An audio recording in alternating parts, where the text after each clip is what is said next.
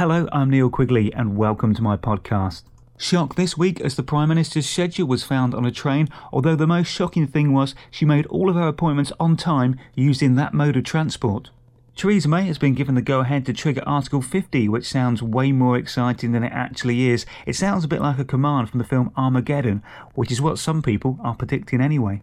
So despite announcing it in the big budget, national insurance will not actually rise for the self-employed. Call me cynical, but it's almost as if they said that as a distraction whilst getting some other small stuff about Brexit through the Commons. Sneaky, eh? The government is paying 60% over the odds for land to build new free-to-attend schools on. It seems they have more money than sense, which I wrongly thought was just an issue for public school children. About 10 years ago now, the government banned competitive sport in primary schools, and now they're concerned children lose interest in exercise from the age of 7. I mean, they do know that Olympic athletes do not just train for fun. They want to win, right? Nicola Sturgeon now wants to have a second referendum in Scotland so they can vote to leave England to remain in the European Union. Is that not like wanting to divorce your wife, but still be invited to all the family parties? She is a great believer of if at first you don't succeed, just try again. The Home Affairs Select Committee met with the bosses of several big social network sites to basically ask them to control the internet. I mean, that is like asking someone to control a TV sale in Asda in London on Black Friday. It's virtually impossible. Donald Trump's tax return for 2005 has been discovered and shows he paid $38 million in taxes. OK, there are arguments about the percentage on earnings paid, but in his defence, I doubt that many more people would have paid more than him in that year. He was certainly paying something. I mean, I now see why he's running the place. Surely if you paid at least that much each year, he basically bought America. A care home in Birmingham has been heavily criticised, to say the least, about its staff running online sex services. While I agree it's completely wrong, I know which home I would like to go to when I'm of that age. I mean, that beats bingo and quizzes to pass the time, doesn't it? And in a totally unrelated story, there was a big dog show in Birmingham last weekend, Crufts of course, which is the annual combined Doggy Miss World and Olympics competition that is pretty much what the real one's like, minus the swimsuit round. I mean, happily, less of the actual Miss World's crap on the stage than in the canine version. It is the only event when all the entrants take the lead at some point. Well done to this year's winner, who will get a job advertising paint or toilet rolls. As a dog won Britain's Got Talent one year, should a human be allowed at Crufts?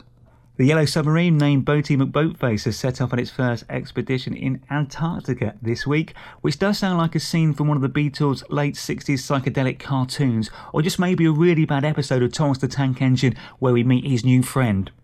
The Queen this week has launched the baton relay for the 2018 Commonwealth Games, which will be held in Australia next year. She started it in her garden at Buckingham Palace, so didn't have far to travel. She possibly got the short straw though, as I reckon Kylie Minogue will probably get the final leg in the Gold Coast sunshine. Ed Sheeran is to appear in Game of Thrones, which I think is just a direct result of that made-up sword and Princess Beatrice story, and nothing to do with his musical career. I'll be honest, until I just researched it, I thought Game of Thrones was musical chairs for the royal family.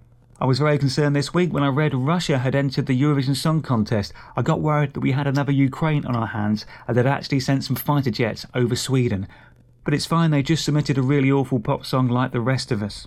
Angelina Jolie gave her first lecture at a university this week, but it's not the first lecture she's ever given, just ask Brad Pitt.